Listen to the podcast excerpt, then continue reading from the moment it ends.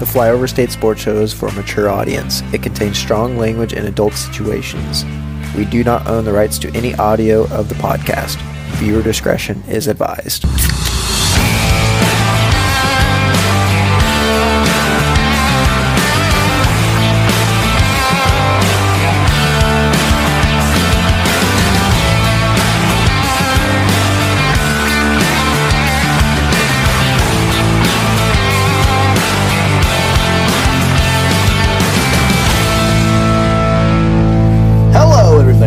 Welcome back to the Fly Over State Sports Show. I am your host, Sam Long, and I am joined by nobody. You are stuck with a Fly Over State Sam show because Beans has a real job that he can't get out of, and Gavin's on a work trip. So while Beans is running the hardwood and Gavin is in Louisville, Kentucky, you're stuck with me today. So, today's show is a very special one. We are going to go over the Super Bowl and what happened in the game. Um, we're going to recap some of it and we're going to talk big picture items. But first, I do want to say, you know, it is a very sombering day. Um, it's never easy to uh, talk about things like this, but unfortunately, at the parade today, we are recording this the day of the parade. There was a shooting that took place at the parade at Union Station, and nine people are injured, one person is dead, and a lot of the people were children. And so we don't want to get too political on the show. That's not exactly what everyone is coming here for. Um, if you ever want my opinions on those things, I'm more than happy to tell you in a closed setting. Um, the only thing I will say is is that this happens far too often. It's very unfortunate that things like this happen, and it's very unfortunate that a day of celebration has turned into a day of tragedy. We want to extend our deepest condolences to the family or families who have lost someone. We want to offer thoughts and prayers to everyone still recovering or attempting to recover in the hospital. So it's very hard to transition from that into game. Um, you know, things are very intertwined. Um, horrible day for such a great last couple of days. Um, the only way to move forward with this is to go forward with this, so we will. Um, the Kansas City Chiefs did win the Super Bowl, and that's what we're going to start our coverage off with today. Chiefs won the Super Bowl. Um, they defeated the 49ers 25 to 22. Sam, I believe, was wrong either all four times the Chiefs played this playoffs or just one or he just got one right. He might have picked Miami to win. I think he picked Miami to win though. So I think I I think I went 0 for 4 in my predictions, which is astounding, honestly. But the Chiefs won 25 to 22 in overtime. It almost took the entire overtime period. It was the longest game in Super Bowl history in terms of clock. So, you know, little recap. Basically, the 49ers had control of the game for the most part in the first half, and honestly had control of the game for the first three quarters. Um, unfortunately for San Francisco, um, while they had control of the game, they could not capitalize on that control. San Francisco only managed to score 10 points in the first half, only ended up getting to about 13 points by the end of the third quarter. Um, settling for a lot of field goals, not getting a lot of touchdowns due to turnovers. And unfortunately, while they dominated on the most part on defense, Kansas City was able to scrape by a touchdown due to a punt hitting off the heel of a 49ers punt returner and then Ray Ray McCloud trying to pick it up. and missing it. So realistically, Chiefs are down ten to three at halftime. After the after the punt miscue, Chiefs score one play, up thirteen to ten. Niners get it to 16 13. Chiefs match 16 16. Niners kick field goal to give 19 16. And then Chiefs tie it overtime. Niners field goal, Chiefs touchdown, ball game, right? Pretty standard stuff. Um, I don't necessarily know where I want to start with the game. I think I want to shout out unsung heroes first. Um, there's a lot of different unsung heroes that are never going to get quite the shine they should. Um, I'm going to start with the guy that I think honestly should have won Super Bowl MVP, um, and that's Harrison Butker.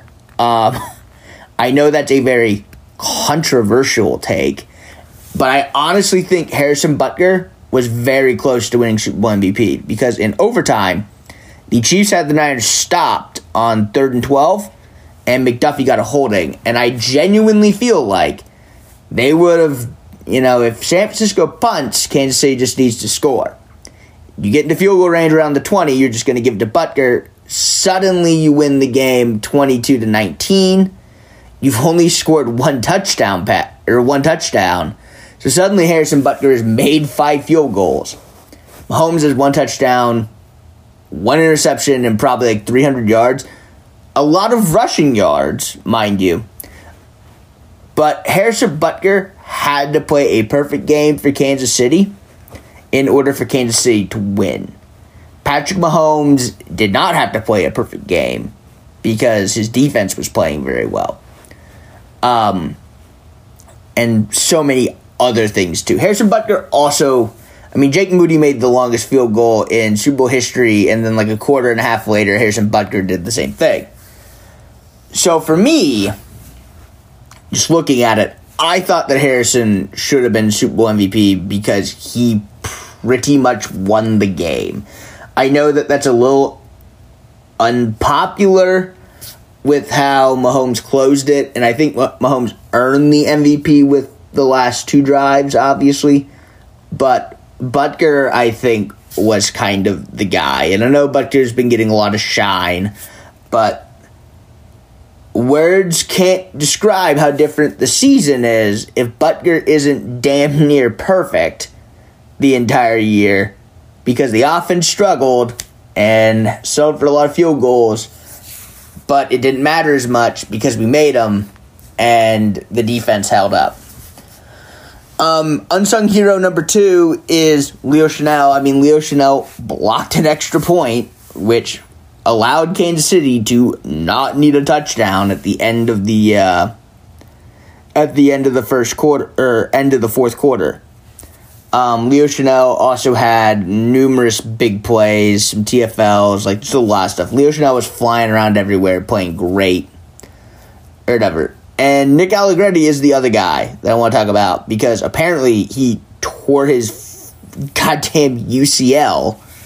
Uh, I can tell you, as a former offensive lineman, your elbows are important. And I could not imagine tearing my UCL and trying to block guys like Javon Kinlaw. And, like, if Javon Kinlaw is even still on that team, to be completely fair.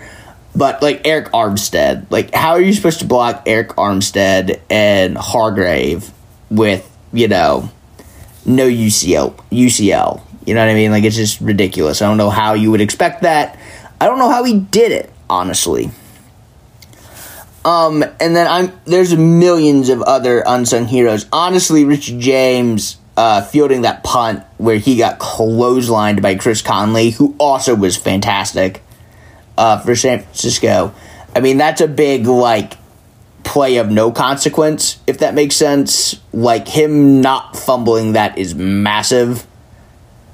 Um, but yeah, it uh, this game was a perfect representation. I feel like of a lot of people talk about championship pedigree, and guys who have been there, done that, and this was a game that had that written all over it. Because other than L'Jarius Sneed getting that unsportsmanlike conduct penalty, like Kansas City was pretty level headed. They made a lot of mature plays. They made a lot of the little plays, right? Little plays that go miles when they stack up. And San Francisco, like, didn't make those little plays. In fact, San Francisco made a lot of very negative plays, especially when you consider how many times Chris Jones was able to speed up Brock Purdy to cost them a touchdown. Chris Jones probably saved about eight points off the scoreboard by himself by just being dominant. And that that's kind of one of the reasons why I know a couple weeks back we talk about if you could only bring back one, is it Chris Jones or L'Jarius Sneed? And it's like, well, Chris Jones is like, you know, that guy. Like Chris Jones is like elite, elite player. Like L'Jarius Sneed's good, but like I again, like corners are corners aren't a dime a dozen, but corners like you lose a half a step and you're cooked. Like Chris Jones is just a massive dif- difference maker, like in all aspects of everything. Um. So, I think now is the right time, though, to talk about kind of the overtime period. I know that that was kind of a big con- controversy, right? Uh, Kyle Shanahan, you know, apparently didn't teach the 49ers the new rules of overtime. They wanted the ball first so they could get it first in sudden death. I honestly don't fault Kyle for, you know, doing what he did. Um, I think there's a benefit to having your defense come off the field and be able to rest in that scenario. Um, I think that I think there's no way to know that Kansas City isn't going to kick an extra point either if you score a touchdown. Um, I know that it's been made that Kansas City would have just gone for two. So having the ball, quote unquote, third or first in sudden death uh, doesn't do anything for you uh, because, you know, you're never getting the ball third. The team is dictating.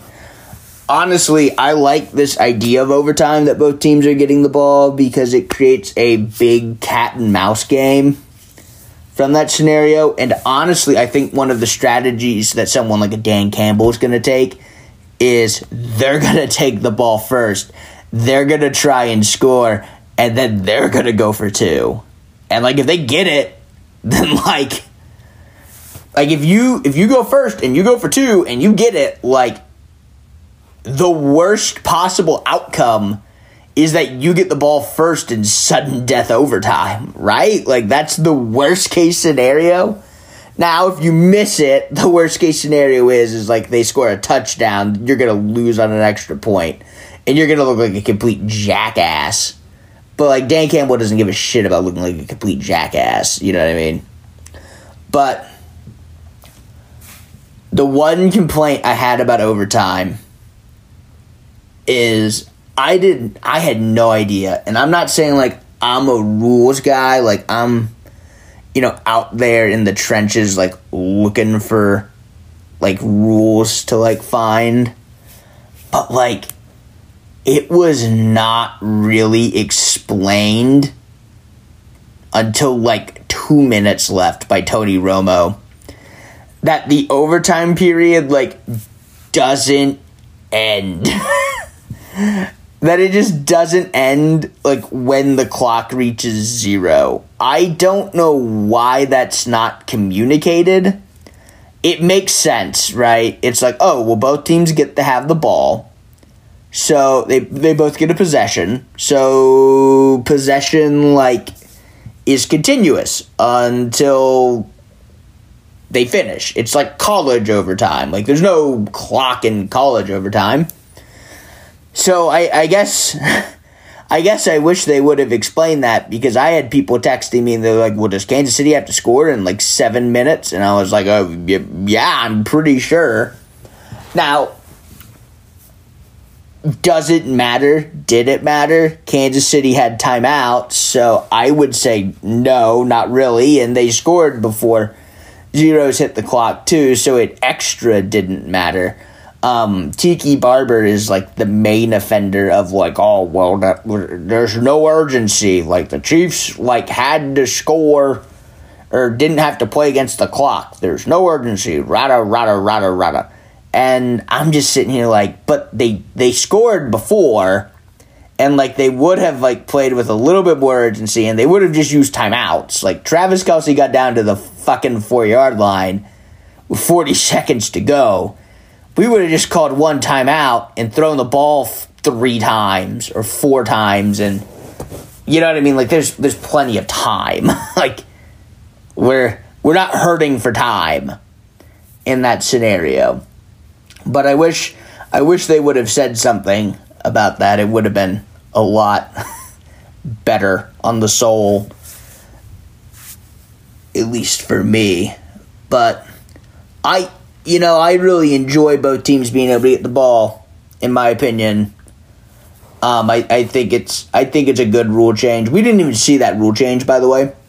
Um, it's the it was the first overtime played under those new, new rules, but uh, that was just regular overtime to its core. Uh, because I mean, like San Francisco just kicked a field goal, so it was literally just like the previous overtime. Maybe the clock doesn't roll over into the second overtime for that possession. I again, I'm not very sure how that works because, you know, I'm just not. Kansas City hasn't played in a lot of overtime games. NFL overtime in general is just like not very good, in my opinion. I don't know why they don't I don't know why they don't adopt basically college overtime is what I'm getting at. Start, but whatever. But yeah, so I mean that was pretty much the game in a nutshell. I mean, I was thinking about where I ranked that game in terms of objective, like me watching, and I started watching and remembering Super Bowls at Super Bowl like 39, Patriots Eagles. And so like I'm going through like my Rolodex and I'm, just going to name Super Bowls that I'm pretty confident were better than that Chiefs uh 49ers one that I had watched. Um, this is kind of a fake pseudo Sam list, I guess. Um, but like that was a really good game.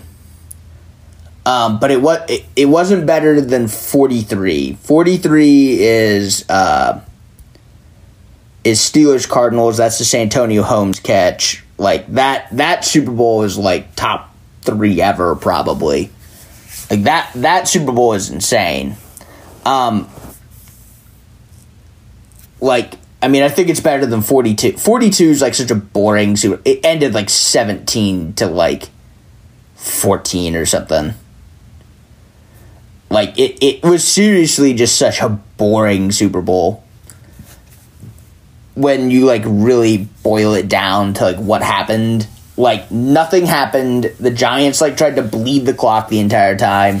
Tom Brady's just getting sacked, and then like David Tyree like catches a crazy ball and the Giants win. Like that's just kind of what happens. You know what I mean? Like it's just like okay, like sure, whatever. But like 40, it, 43 is better. Um, 44 and 45 or and 46 are fine. 47 is the light game. So like that one, I mean that one was like decent. Um 49 I think is the next one that like comes close. That's like the Malcolm Butler interception game. I don't think it's quite better then that one it's it, it's up there though. Fifty kind of stunk. Fifty one, in my opinion, is like also a top three to five Super Bowl. 43 and 51 are like absolutely ahead of this game. Um, for sure, like no question. And then like 52 is also just nuts. Like the Eagles and Patriots just scored a billion fucking points. Like if you love offense, that's the game to watch. And then like 53 stunk. Honestly, Chiefs Niners one kind of stunk too. Rams Bengals also kind of stunk. Like a lot of stuff just didn't happen. It, it, it was just one of those things where like the Bengals were like in the lead for a lot of the game, and then the Rams just eventually came back. Um, but it wasn't like anything crazy. Um, I, I think last year though, uh, 50, 57 57 i think is like a really underrated super bowl. I think it would be held in much higher regard if the chiefs would just converted that third down instead of it being a defensive holding call. I think that probably would have put it in high regard because that game was nuts.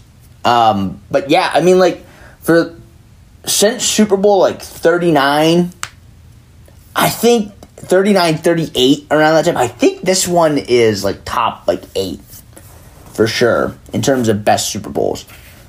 Um, I think it's probably top 5. But like I, I I'm not like thinking I'm not writing anything down, so but it was a great Super Bowl. Most people watched it or it was like the most viewed like CBS like whatever like obviously haha Taylor Swift whatever. But you know, it was a, it was a good game. Like, sorry if you missed it. So we'll do a little off-season talk here now. Um, you know, we can gush over the game for as much as we want, but we don't really need to do that. I mean, it's been talked to death. Um, I think now though, Kansas City has a lot of free agents this year, like Willie Gay, Clyde, jump off the pages guys who might not be back. The two Titans are obviously Chris Jones and L'Jarius Sneed. And the wide receiving the the wide receiver core still needs revamped, right? Like just because Mahomes won two Super Bowls with essentially a wide receiver core of MVS, Justin Watson, and then Rashee Rice slash Juju Smith Schuster with Kelce being there, like yes, Kelce Kelce Kelce's great. Like he makes up for a lot of this wide receiver core being horrible. But Kansas City really does need to bring someone in who can like help them. I guess you can add Mecole Hardman to that mix too. He was technically here for both.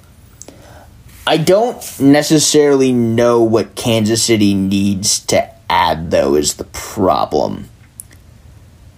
I, I kind of want to say they need to add like a big physical receiver, like a red zone guy, like a Mike Evans, Nuk Hopkins, but like Kansas City makes a lot of their money off of rack yardage, and guy like that kind of doesn't fit like I don't know. It kind of feels like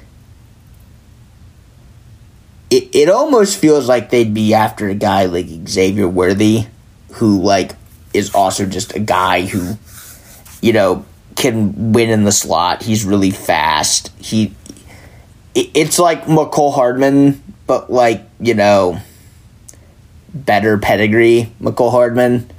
And I feel like that's a guy who they're going to target like him and like Troy Frank Franklin's another dude who like is a great YAC receiver. Like him, like where the Troy Franklin, like those type of guys are the guys that I like think they're gonna target that have a chance to be available there. Um, but in my opinion, I know that the receiving core needs work. I think you can address that in the off season like for free agency. I think there's guys. I I think that there are guys who you can get who can make it decent. And I think there's mid round receivers that you can get that can be contributors. I personally think Kansas City needs to go draft a tackle, is what I think. I think the Chiefs need to go find a young, cheap offensive tackle. And that's because Joe Thuney is getting older and his contract is gain, going ever further into expiring territory. And Creed Humphrey and Trey Smith are both going to be entering the last years of their deal very soon. I'm pretty sure it will be. I'm pretty sure that both those guys will be in the last year of their deals this next season. So you have two pretty good offensive linemen, one of which is like an all pro caliber center. You're probably not re signing both. You might not even reset one. And I think you need to get out in front of the market. Like like we don't we don't want to be draft trying to fill in like three offensive line spots in one offseason next year. It's better if we solidify the left tackle right now and then we can redo the interior of the offensive line. Because on as much as everyone doesn't like Jawaan Taylor and doesn't like his contract, if you draft a rock solid guy at left tackle, you have your bookends, right? Suddenly, it's bringing back one of Creed, one of Thuney, and then you're, you know, replacing the interior. I think the Chiefs would be best served to draft an offensive tackle. It's a deep offensive tackle draft this year. I think you try and get. I don't want to say you try and get one of the blue chippers because I don't think you're going to be able to get up high enough to draft a blue chipper, but kind of one of the things that happens is when you have a really deep draft at a position group, especially when there's a lot of quarterbacks around, lots of teams will start passing on that position group because they can get it later in the draft.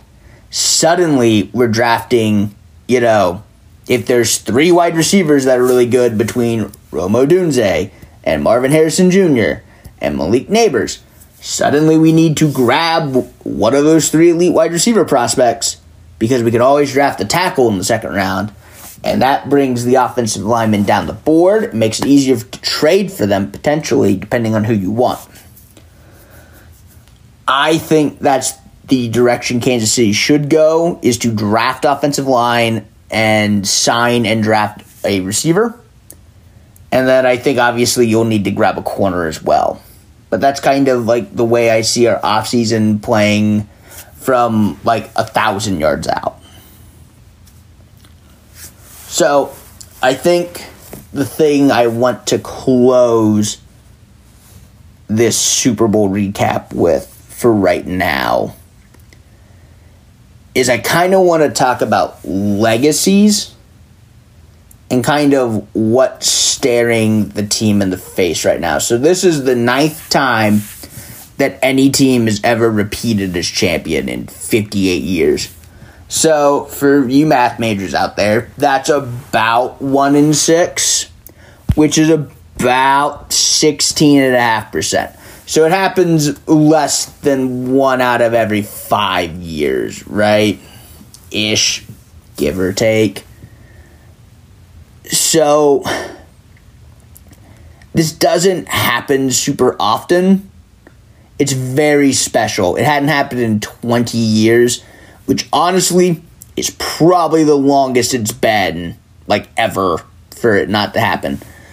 Um, it, and it's a very special accomplishment to be done in the salary cap era. You know, the salary cap wasn't around when Green Bay won the first two Super Bowls, and it was less of a thing when Dallas won their Super Bowls. Really, when you look at the Patriots dynasty and you look at what the Chiefs are doing right now, we can call it a dynasty when it's over, right? I, you know, right now, I wouldn't even really call it much of dynasty is so weird. Patri- what the Patriots did is really I don't really even know how to describe it. It's less so a dynasty. Honestly, it's really more like two two ballistic runs of success in the early aughts and then in the late 2010s. Like is really what it is if we're being technical. because that's they, they didn't win a Super Bowl for ten years in the middle. Excuse me. But those two are the most impressive feats because you're having to deal with the salary cap, you're having to deal with more teams, you're having to deal with more parity. Excuse me.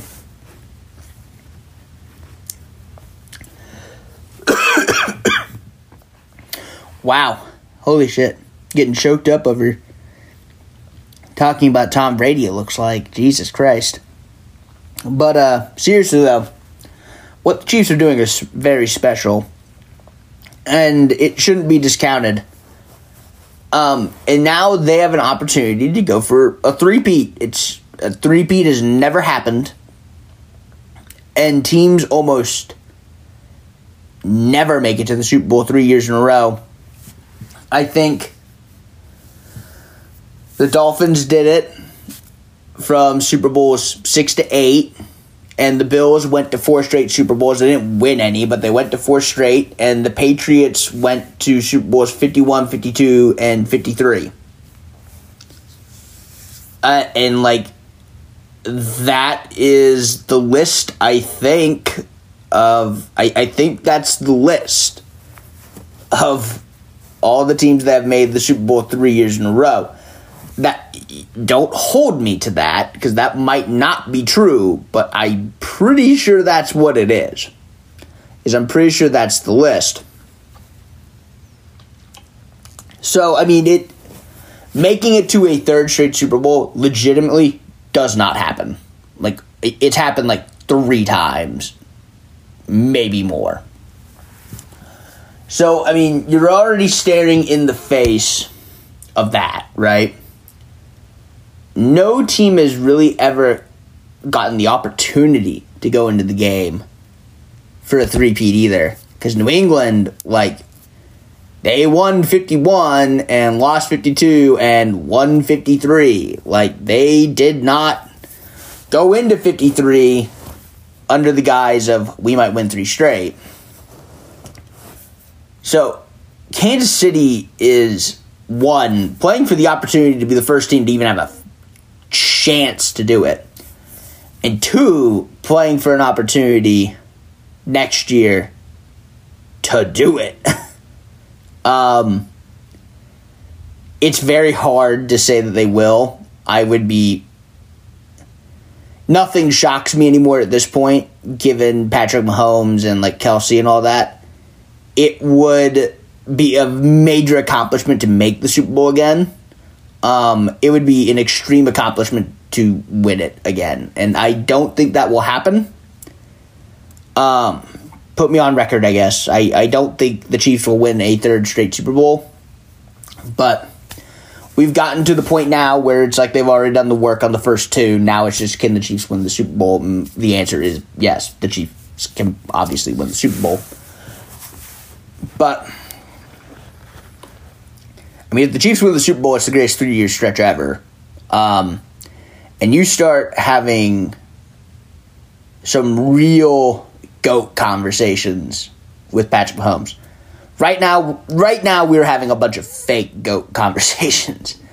Um, I want everyone to, you know, recognize I am a Chiefs fan.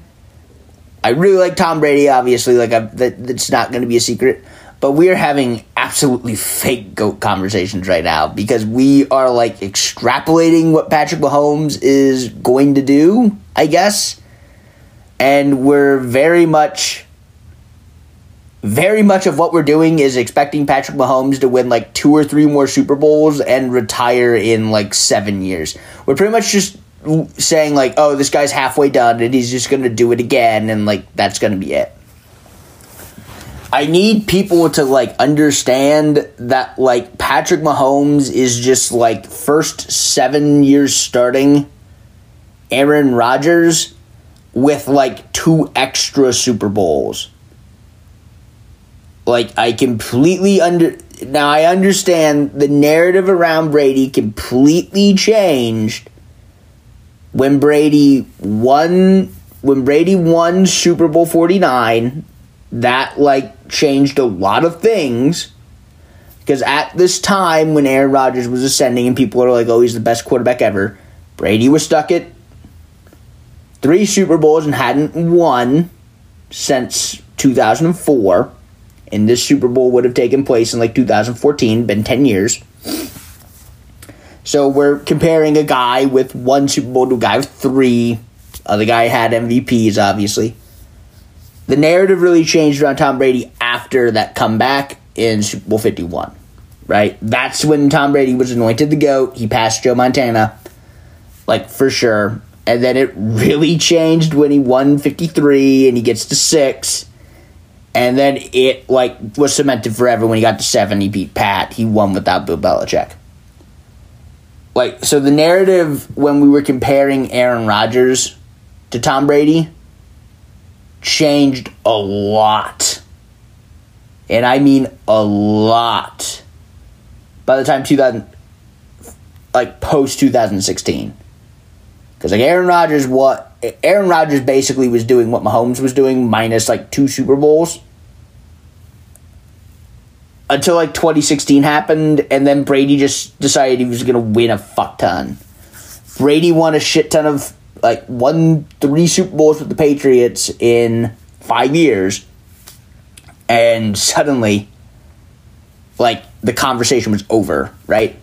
So we're, we're kind of just doing that again we're kind of just trying to crown Mahomes for what his 15 year career outlook is going to look like when he, quote, does what he's always done. Um, and there's two very brain dead arguments coming from both sides of this. For one, like, Mahomes is absolutely not close to Brady at this moment in terms of GOAT. Um, for one, he lost a Super Bowl to him. You can argue with whoever you want about the merit in which he lost and all that crap. But the fact of the matter is he lost. And even if he won, it'd be four to six right now. You could make a more compelling argument, but still. Like, but the problem is, is Pat is not even like halfway to Brady's stuff Pat isn't like close career wise to like any of the career numbers yet. That's a longevity thing. And I mean, Pat does have two MVPs, but like it's just two MVPs. Like Brady, I think has Brady. I know has two, might have three. I can't remember off the top of my head. Shows you how much I prepare. But like, I think the really unpopular take is you want to talk about Mahomes right now, I think you can firmly, if you want, when you tear it out, like Brady is obviously like it, it it's like Brady, big gap, Joe Montana, little gap, and then like Peyton Manning and John Elway are like in that next tier for me, right? And Mahomes has to be there because there are only three quarterbacks ever with multiple MVPs and three Super Bowls. And uh, the list is uh, Tom Brady, Joe Montana, and Patrick Mahomes. So I I think for right now, if you're looking at where Mahomes is career wise, to me, he's number five. Which literally all Mahomes has to do to get to number three, in my opinion, is to keep playing, compile stats, and don't look like a jackass when Andy Reid retires. Uh, and that's it, right? Like you're number three all time, probably. The end of your career might be soured because you didn't ride off into the sunset like Tom and, you know, even Joe, Joe Mon- uh, not Joe Montana, uh, Peyton and uh, Elway. I mean, if you do everything the first seven years and then don't do anything the next seven, like it's gonna kind of look bad. But I mean, I, I think it's okay to say Mahomes isn't close to Brady, but is also like top ten all time because that's what the accolades say. Like assuming Pat doesn't suffer major injuries, like he's gonna end up like top 25 at minimum, possibly top 10 in like all these different passing categories. And it's gonna be like, okay, well, he has all the stats and he has those accolades. And he's just gonna be a guy who, like, when they ask about the argument for why he should be in the Hall of Fame, they're gonna like have someone stand up and be like, he's Patrick fucking Mahomes, and then he's gonna sit down. But I think the other like disingenuous argument too that I've seen because it, it the disingenuous argument is like putting Pat comparing him to Brady like that's the first thing, but like the pr- the thing that I find funny is the people that are defending Tom Brady a don't need to defend him at all. You're arguing with teenagers at this point like that's really what it is. But like they talk about how it's like oh well Tom Brady like his era of quarterback was like Ben Roethlisberger and like Kurt Warner and like both the Mannings and like Drew Brees and Aaron Rodgers, and I we are like conflating a lot of those quarterbacks because uh, like a lot of those quarterbacks are great and really good, and like I'm not here to knock like Aaron Rodgers, Drew Brees, and Peyton Manning because they're obviously really good but they would be held in like such lower regard if they didn't eventually get Super Bowl wins. And right now, I feel like your Lamars, your Burrows, your Allens, like and your Hurtses, and like all those guys are being held down because they haven't won anything yet. And it's just like okay, like they haven't had an opportunity to win anything yet. You know what I mean? Like Mahomes is like artificially suppressing like some of those guys, right? The problem is, is Mahomes isn't going to win every time, and if he does, holy shit. But like eventually at some point Josh Allen is probably going to play in a Super Bowl. Probably. And Josh Allen might even win one, right? Like Lamar will probably someday play in a Super Bowl. And if he wins it, holy shit, how many players have two MVPs in a Super Bowl ring? Like, Drew Brees doesn't have that. Like, Peyton Manning has five MVPs and, like, two Super Bowl, Super Bowl rings. So, like, I understand he's better than Lamar, but, like, Aaron Rodgers got, like, three MVPs and one ring. Like, how far away is Lamar Jackson from Aaron Rodgers legacy wise? Like, you can talk about how much better Aaron Rodgers is all you want but like, there's just not a lot of two time MVP, one one time you know Super Bowl winners, right? So we're just at this point right now where all the quarterbacks are brand new, and they're all the good quarterbacks because the previous like five years to Patrick Mahomes, you were like 2012 to like 2017 drafts didn't produce jack diddly in terms of quarterbacks. It produced one season of RG3 and like half a career of Andrew Luck, right? Like Andrew Luck should be like A- Andrew Luck should be, you know, like Matt Ryan was like three, four years ago. Like the really good quarterback who's like still really good. He should be like what Matt Stafford was two years ago. Like someone should have traded for Andrew Luck from the Colts like two or three years ago or this offseason or whatever.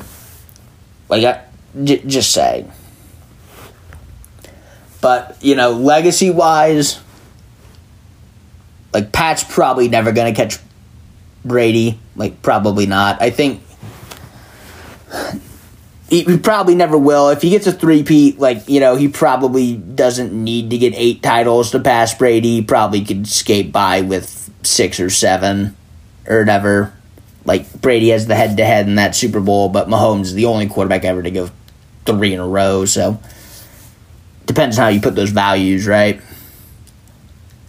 But in terms of everything, I think now is always the best time to sit back and kind of reflect. Um, Kansas City has played outstanding football over the past seven years. um, ever since 2019, basically, or 2018, excuse me. So six, seven years. Kansas City has been playing outstanding football for the last six years, and uh, it has been a joy to watch. Um, not many teams never get to see this, and fewer fans of those teams get to experience the success, right? There's probably tons of Cowboys fans who, you know, are Cowboys fans because of the 90s that never saw the team play in the 90s. Like, you know, they're bo- they got born in like the late 90s. And now they're Cowboys fans because, you know, their parents are or like, you know, Dolphins fans is a good example. Like Dolphins went undefeated and then won another Super Bowl the previous year, right?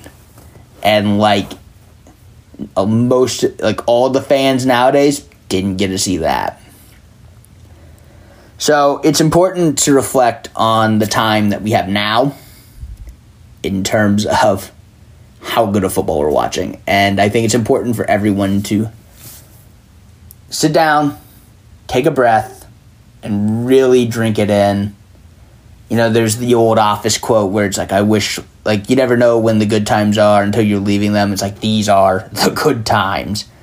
We don't know when we're leaving the good times yet but like this is it you know what i mean like this is this is it it's really hard to win super bowls it's don't let the last five years you know fool you newer chiefs fans because they went 50 years without even making it to the super bowl. Like that's the thing. They didn't even make it. They just lost.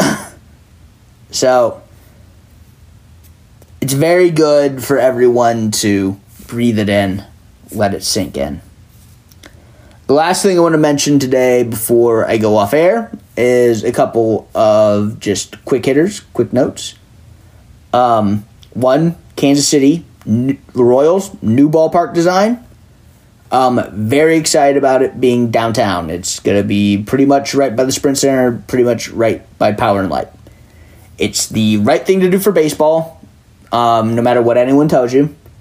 Baseball is a very, very finicky game that plays on, that is a long game that can be boring to some people and is played all the fucking time. Like you have games on like Tuesday afternoons, right? Like Tuesday at like 2:30, right?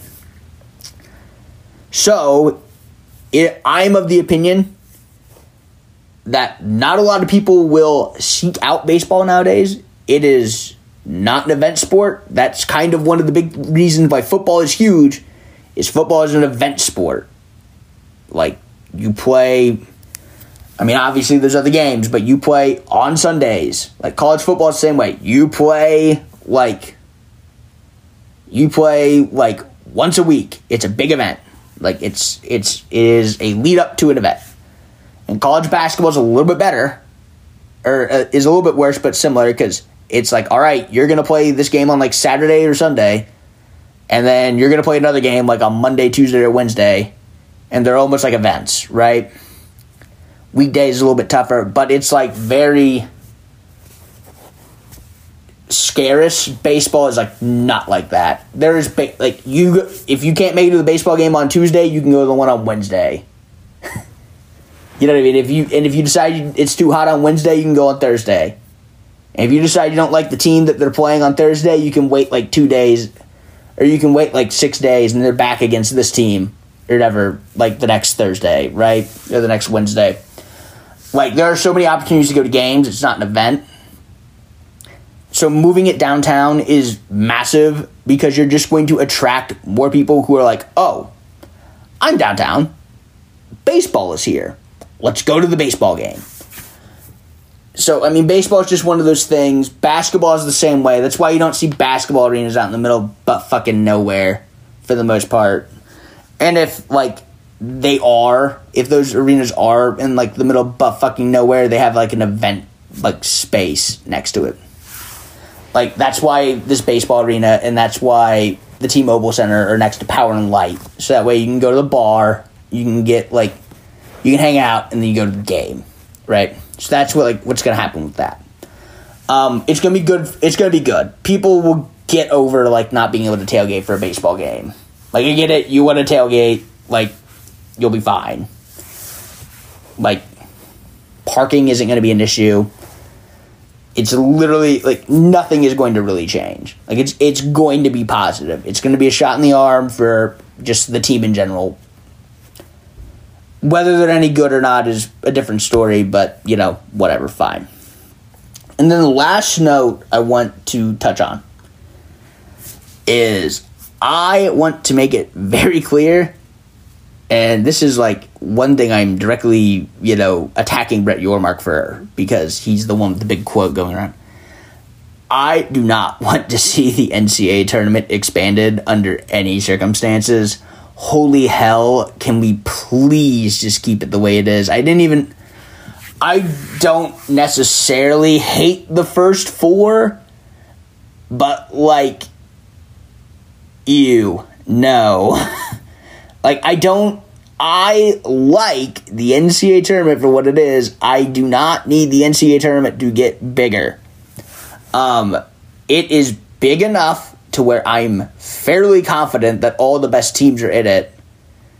And that if you are an at-large team and you don't get in, then like that's your problem. Because there's like 32 at-large teams. I understand that that is like 10% or that that's like 10% of like college basketball. But at the same time this tournament does need to be like prestigious and i understand that vcu and ucla have gone from first four to final four. I totally get it. But i refuse to let outliers dictate anything. I think the only way i'd be okay with the tournament expanding is if we got like if there were more mid-major like here's the problem.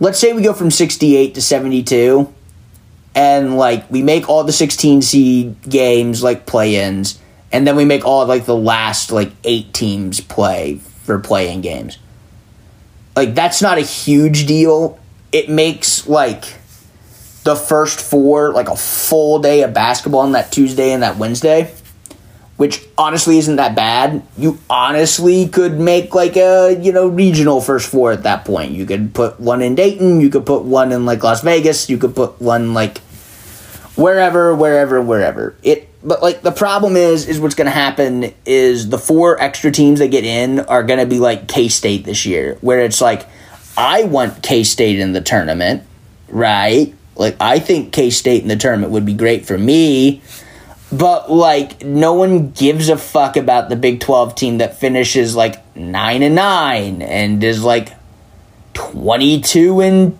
like 12 or like 18 and like 12 or like 19 and 13 like nobody wants to watch that team play that other team you know what i mean? Like no one wants to watch k-state play clemson like in a basketball game. Like really like i want to because i'm a fan but like the neutral observer doesn't.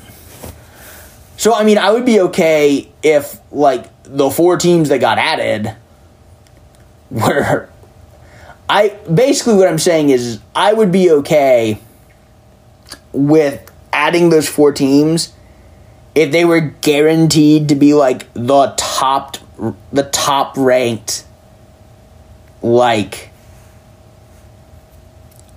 if they were the top ranked mid majors who missed who were going to miss the cutoff, I'd be okay with that. I don't think that's how the NCAA like if it, it like if it was going to be the top ranked regular season champions of like one bid leagues that didn't win their conference tournament. So we're talking like Monmouth, like when they had that crazy bench mob like thing going on.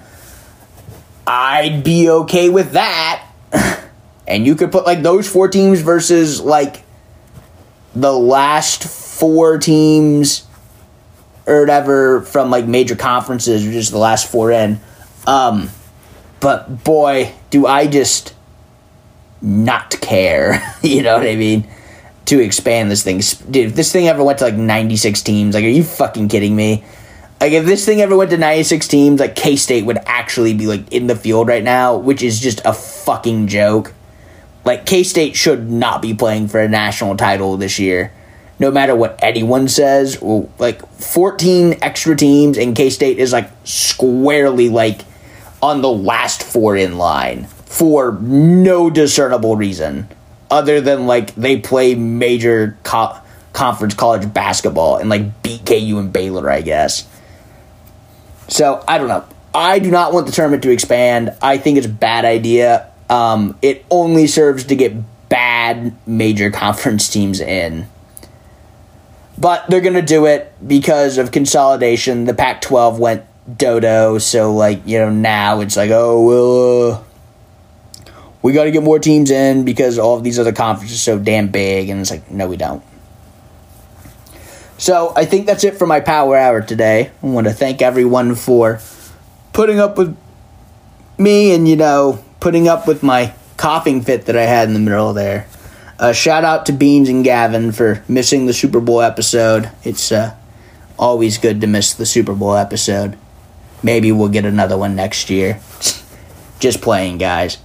But I want to thank everyone for putting up with me today. Um, if you enjoyed this episode or want to hear any content with me and Beans and Gavin, um, you can go to underscore underscore F3S. That's underscore underscore F3S on Twitter slash X. Um, that has all of our episodes tweeted out for you to listen to. You can also find us on Spotify or Apple Podcasts if you type in Flyover State Sports Show. So it's been a great time talking to you guys today. I hope that you have a wonderful rest of your day, and I hope that you have a wonderful rest of the off season. We'll be starting draft coverage here shortly on the show. So if you're into that, tune in. All right, everyone. Thank you again for listening. We'll catch you on the next one. Peace out.